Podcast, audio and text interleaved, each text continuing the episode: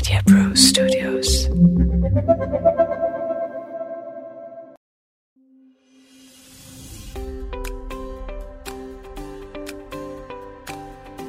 प्यारे भाइयों और बहनों, आप सब लोगों ने जितना प्यार हमें दिया है डॉक्टर साहब को, उस सब के लिए मैं आपसे धन्यवाद करता हूँ। आप लोगों में से बहुतों ने हमें प्रश्न भेजे हैं। प्रश्न भेजते रहें, हमें अति खुशी होती है आपके प्रश्नों का जवाब देने में। और श्रोताओं जैसा कि हमने बिल्कुल शुरू में आपसे कहा था, यह डॉक्टर साहब प्रोग्राम आपके अपने सवालों के जवाब के लिए बनाया गया है। डिस्क्रिप्शन में हमारा नंबर देख लें। उस नंबर पर हमें व्हाट्सएप मैसेज कर दें। हमें बहुत खुशी होगी आपके सवाल का जवाब देने में। नमस्कार श्रोताओं, आज हम एक नई बीमारी के बारे में बातें करेंगे। कहने को तो ये बीमारी नहीं है, एक आदत है। लेकिन यह आदत अब इतनी बढ़ गई है कि इसे एक बीमारी का दर्जा देना ही सही रहेगा क्योंकि ये लोगों को बहुत ज़्यादा नुकसान पहुँचा रही है। इस आदत का अंग्रेज़ी नाम है सेल्फ मेडिकेशन हिंदी में मैं कहूँगा, अपने आप अपनी मर्ज़ी से दवा लेना, अपनी मर्ज़ी से दवा रोकना और हम डॉक्टर न होने के बावजूद पड़ोसियों में, मित्रों में दवाइयों के नाम बांटते रहना। इसीलिए आज हमने टॉपिक चेंज करके सेल्फ मेडिकेशन पर रखा है। सर आपने ये टॉपिक क्यों चेंज कर दिया? पिछले हफ़्ते सुषमा दो घटनाएँ हुई। एक हमारे रेगुलर पेशेंट हैं रामनगर साहू बिहार से हैं यहाँ पे एक ड्राइवर का काम करते हैं। उन्हें कुछ गले में खिचखिच थी तो उनकी मेम साहब ने उन्हें कोई एंटीबायोटिक दे दी। मेम साहब डॉक्टर नहीं हैं पढ़ी लिखी हैं लेकिन डॉक्टर का काम कर लिया उन्होंने।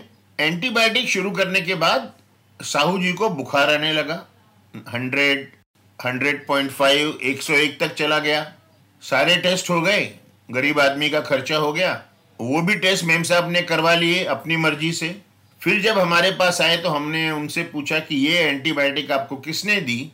मेम साहब ने दी। हमने पूछा, इसके बाद आपको बुखार आने लगा? बोले, बिल्कुल। हमने कहा यह एंटीबायोटिक फीवर है। और हमने एंटीबायोटिक बंद की, उन्हें कोई भी दवा नहीं दी। 12 से 14 घंटे के अंदर उनका बुखार चला गया।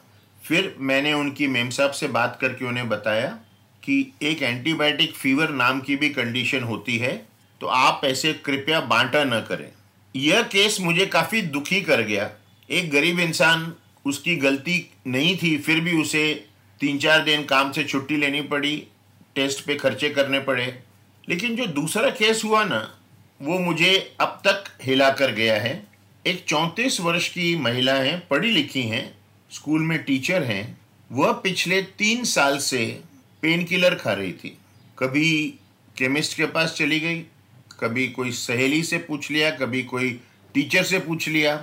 पंद्रह दिन पहले उनके पैरों में सूजन आने लगी। जब उनका टेस्ट हुआ तो मालूम पड़ा कि उनकी दोनों किडनीज, उनके दोनों गुर्दे खराब हो चुके हैं और उसका कारण है उनका अपनी मर्ज़ी से पेन किलर खाना। तो मैंने सोचा कि हम अपने श्रोताओं को कुछ ज्ञान बांटेंगे ताकि अगर वो कभी ऐसा सोचें भी कि अपनी मर्ज़ी से दवा ले लें तो ना लें। तो सर सेल्फ मेडिकेशन क्या होता है? देखो क्या है कि जैसे हर इंसान हर पुरुष हर महिला एक काम करते हैं जिसमें वो गुणी हैं निष्णात हैं भले उन्होंने पढ़ाई की हो ना की हो। अगर कोई खाना बनाने वाला है तो उसके जैसा खाना कोई नहीं बना सकता। अगर कोई मोबाइल रिपेयर करने वाला है तो वो कभी भी कंप्यूटर नहीं हाथ लगाएगा और कंप्यूटर रिपेयर करने वाला मोबाइल नहीं हाथ लगाएगा। उसी तरह जो डॉक्टर बनते हैं, वो सबसे ज़्यादा वर्ष बिताते हैं ग्रेजुएशन पाने में, साढ़े पाँच साल लगते हैं डॉक्टर बनने में। उसके बाद भी हर डॉक्टर ज़िंदगी भर सीखता ही रहता है, क्योंकि नई बीमारियाँ, नई दवाइयाँ आती जा रही हैं। अब ऐसे में अगर आप सोचो कि मुझे चार दवाइयों के नाम मालूम पड़ गए, या मैंने इंटरनेट से देख लिया तो मैं अब डॉक्टर बन गया हूँ तो यह बिल्कुल गलत बात है। अगर मैं चार लोगों को कहूँ, या किसी एक को कहूँ, कि तुम तो बिल्कुल तुकाराम जैसे हो तो उसे गुस्सा आएगा। नहीं, मैं तो अलग हूँ तुकाराम से। फिर तुकाराम की दवा आपको कैसे काम कर सकती है? आपका दस हज़ार रुपए का मोबाइल आप किसी कारपेंटर के पास जाके रिपेयर नहीं करवाओगे, लेकिन आपका शरीर जो मूल्यवान है, जिसका कोई मूल्य ही नहीं है, उसके लिए आप दवा बिना डॉक्टर से पूछे ले सकते हो? गलत है ना? क्या कर रहे हो आप? पैसे बचा रहे हो? मुझे नहीं लगता पैसे बचा रहे हो, क्योंकि खाना आप घर में खाते हो, आप मंदिरों में जाके खाना नहीं ढूंढते। जब आपको चश्मा लेना होता है, आप खुद खरीदते हो, आप जाके किसी कैंप से नहीं लेते तो दवाई आप कैसे अपनी मर्ज़ी से लेते हो? यह सेल्फ मेडिकेशन है कि खुद को डॉक्टर समझना या कोई और डॉक्टर बन के आपको दवा दे रहा है उसको शांति से ले लेना। यह सेल्फ मेडिकेशन है। सर ममता जी जो हिस्सर से उन्होंने लिखा था कि इज़ इट सेफ़ कि एंटीबायोटिक हम बिना किसी डॉक्टर को कंसल्ट किए ले लें? आई एम श्योर इनको अपना जवाब मिल गया होगा। मिल गया होगा क्योंकि एंटीबायोटिक फीवर की वजह से आज का एपिसोड हो रहा है। बिल्कुल सर। तो हम चलते हैं अपने नेक्स्ट क्वेश्चन की तरफ़ जो पूछा है कलावती जी ने। कलावती कनौजिया जी ने बस्ती से कि इज़ इट सेफ़ कि एंटी डिप्रेसेंट्स जो है वो बिना प्रिस्क्रिप्शन के लिया जाए? एंटी डिप्रेसेंट यानी कि डिप्रेशन का इलाज, यानी कि एक मानसिक रोग। कलावती जी, पहले तो आपको समझना चाहिए कि आपको डिप्रेशन है कि नहीं, यह एक मानसिक विशेषज्ञ बताएगा। आप खुद ही ठान लें, या आपके घर वालों ने कह लिया, तुम तो डिप्रेस लगती हो और आप जाके दवा ले लें। बिल्कुल गलत है। खास करके मानसिक दवाएँ बहुत ज़्यादा साइड इफ़ेक्ट्स देती हैं। उनका असर होने में समय लगता है।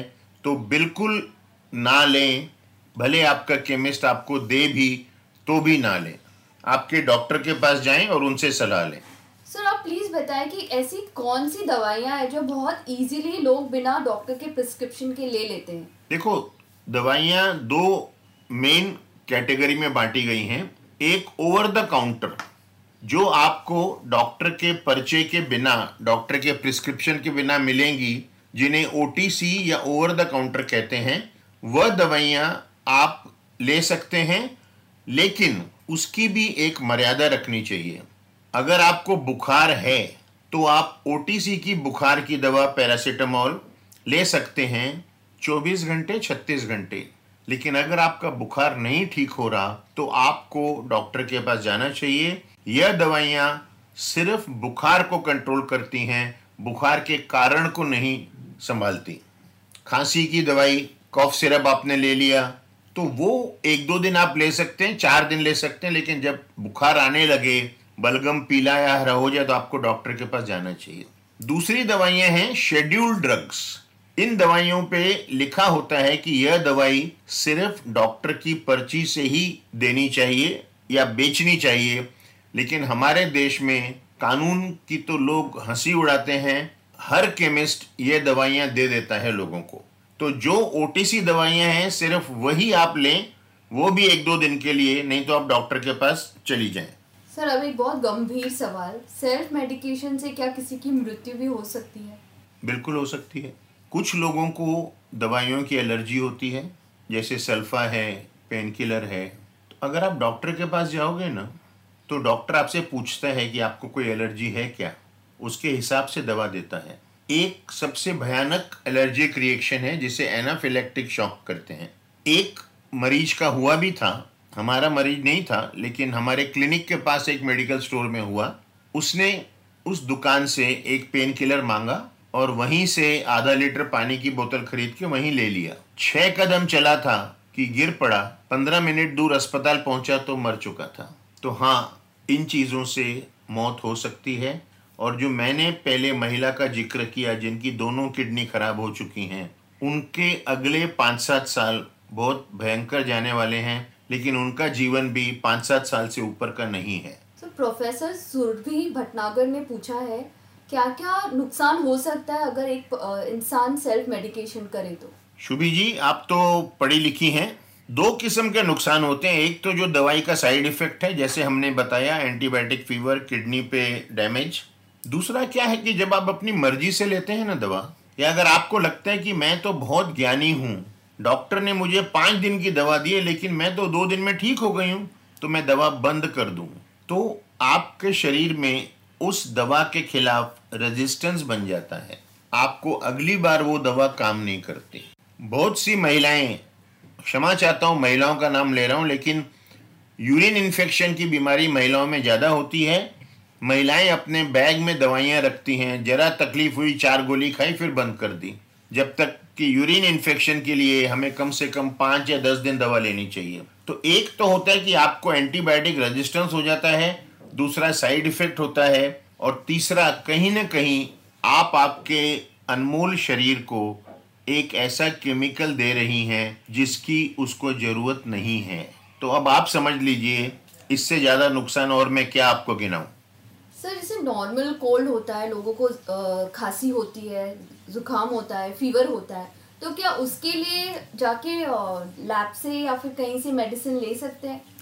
देखो सुषमा अगर आपका या किसी भी श्रोता का, हर एक का कोई ना कोई डॉक्टर होता है। अगर आप डॉक्टर से कहोगे ना, डॉक्टर साहब, एक कफ सिरप लिख दो, कभी भी थोड़ी खांसी हो जाए तो ले लें तो वो आपको लिख कर दे देंगे। आप उनसे पूछोगे ना, कोई गोली लिख दो बुखार के लिए, कभी रात को बुखार आता है, आप नहीं हैं तो ले लें तो वो आपको लिख कर दे देंगे। आप आपके डॉक्टर से लिखवा लो और फिर वो दवाइयाँ आप उनके पास जाने से पहले उपयोग में ला सकते हो। कोई ऐसी दवा है जो बिना डॉक्टर के परमिशन के या प्रिस्क्रिप्शन के लिया जा सकता है? मैं तो कहूँगा एक पैरासीटामोल है कुछ कफ सिरप है या कुछ विटामिन हैं बट विटामिन भी लंबे समय तक नहीं लेने चाहिए। तो मधु डोडेजा जी ने गुड़गांव से पूछा है कि जो ओवर द काउंटर मेडिसिन होती हैं जो हम लेते हैं वो कितनी देर तक ले सकते हैं? देखो एक या दो दिन में अगर आपकी कंप्लेंट्स कम नहीं हुई तो आप बंद करके डॉक्टर के पास चले जाओ। और आजकल तो हर डॉक्टर टेलीफोन पे एडवाइस करता है फ़ीस लेके। ज़रूरी नहीं कि आपको जाना ही पड़े। तो मैं कहूँगा अधिक से अधिक अड़तालीस घंटे उससे ज़्यादा आप मत रुको। सर आजकल बहुत सारी फार्मेसीज है जो बिना प्रिस्क्रिप्शन के दवा दे देती है। तो क्या ये लीगल है? नहीं ये बिल्कुल इलीगल है। आप किसी भी बाहर के देश में जाओ आप दुबई जाओ, सिंगापुर जाओ, अमेरिका जाओ, लंदन जाओ, यूरोप जाओ, आप कभी भी दवा की दुकान पे जाके दवाइयाँ नहीं खरीद सकते। क्योंकि ये सब दवाइयाँ एक्चुअली पॉइजन हैं।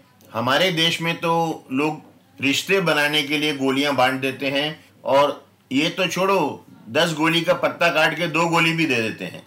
एक बात समझिए कि जो दवा की दुकान चलाते हैं, वो डॉक्टर नहीं है। तो ये हमारे फ्यूचर को कैसे अफेक्ट कर सकता फ्यूचर बहुत गंभीर है सुषमा। पिछले 25 सालों से कोई नई एंटीबायोटिक नहीं आई है। आजकल हम देख रहे हैं कि एंटीबायोटिक पेशेंट्स में काम नहीं कर रही हैं। नई एंटीबायोटिक जो है, वो सिर्फ़ इंजेक्शन में आती हैं। एक दिन का दस से बारह हज़ार का खर्चा है। और गलती किसकी है? पेशेंट्स की है, जो अपनी मर्ज़ी से दवाइयाँ खाते रहते हैं। तो फ्यूचर तो गंभीर है, पैसे संभाल के रखें, क्योंकि अगर आपको वाकई कोई इन्फेक्शन आया और आप अगर सेल्फ मेडिकेशन करते हो तो आप पे एंटीबायोटिक काम नहीं करेंगी। तो बहुत सारे लोग हैं जो इंटरनेट पे जाके दवाइयों की खोज करते हैं और वो लेके अपने आप को ठीक करने की कोशिश करते हैं। तो उसके लिए आप कुछ बताइए। मैं इतना ही कहूँगा कि अगर कोई प्रोफेसर है क्या उनका कोई विद्यार्थी जो बहुत बुद्धिमान है इंटरनेट से पढ़ के प्रोफेसर बन सकता है? नहीं बन सकता। अगर आपके पास वो एजुकेशन नहीं है तो आपको इंटरनेट नहीं सिखा सकता।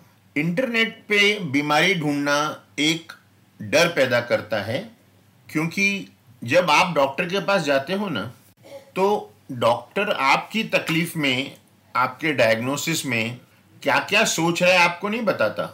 वो आपके हर तकलीफ़ में सोच सकता है कि कहीं ये कैंसर तो नहीं है, लेकिन वो आपको नहीं बताता।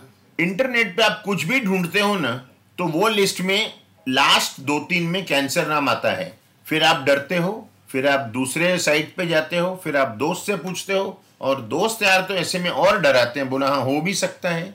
तो मैं तो कहूँगा कि जो आपका शिक्षण है, वही काम करो। आपका जो अमूल्य शरीर है, उसको इस तरीके से बर्बाद मत करो। इंटरनेट सर्च से आप डॉक्टर नहीं बन सकते। तो सुषमा, मुझे लगता है काफ़ी कुछ हमने आज लोगों को सावधान कर दिया। प्रार्थना यही रहेगी कि लोग सुने और इसका पालन करें। हाँ सर बिल्कुल। ये सेल्फ मेडिकेशन जो आपने एंटीबायोटिक्स के लिए स्पेशली बताया कि कुछ टाइम बाद काम करना भी बंद कर देंगे। तो मेरी भी ये गुजारिश है अपने श्रोताओं से कि प्लीज़ सेल्फ मेडिकेशन ना करें और अपने डॉक्टर से छोटी छोटी चीज़ों के लिए भी पूछ कर दवाई लें। श्रोताओं अगले हफ़्ते हम कुछ गर्मियों की बीमारियों के बारे में बात करेंगे क्योंकि गर्मियाँ आ गई हैं और बढ़ती जा रही हैं। तो कुछ अपने शरीर का कैसे ख्याल रखना चाहिए, इस पर बातें करेंगे। धन्यवाद। आपके प्रश्न भेज दें।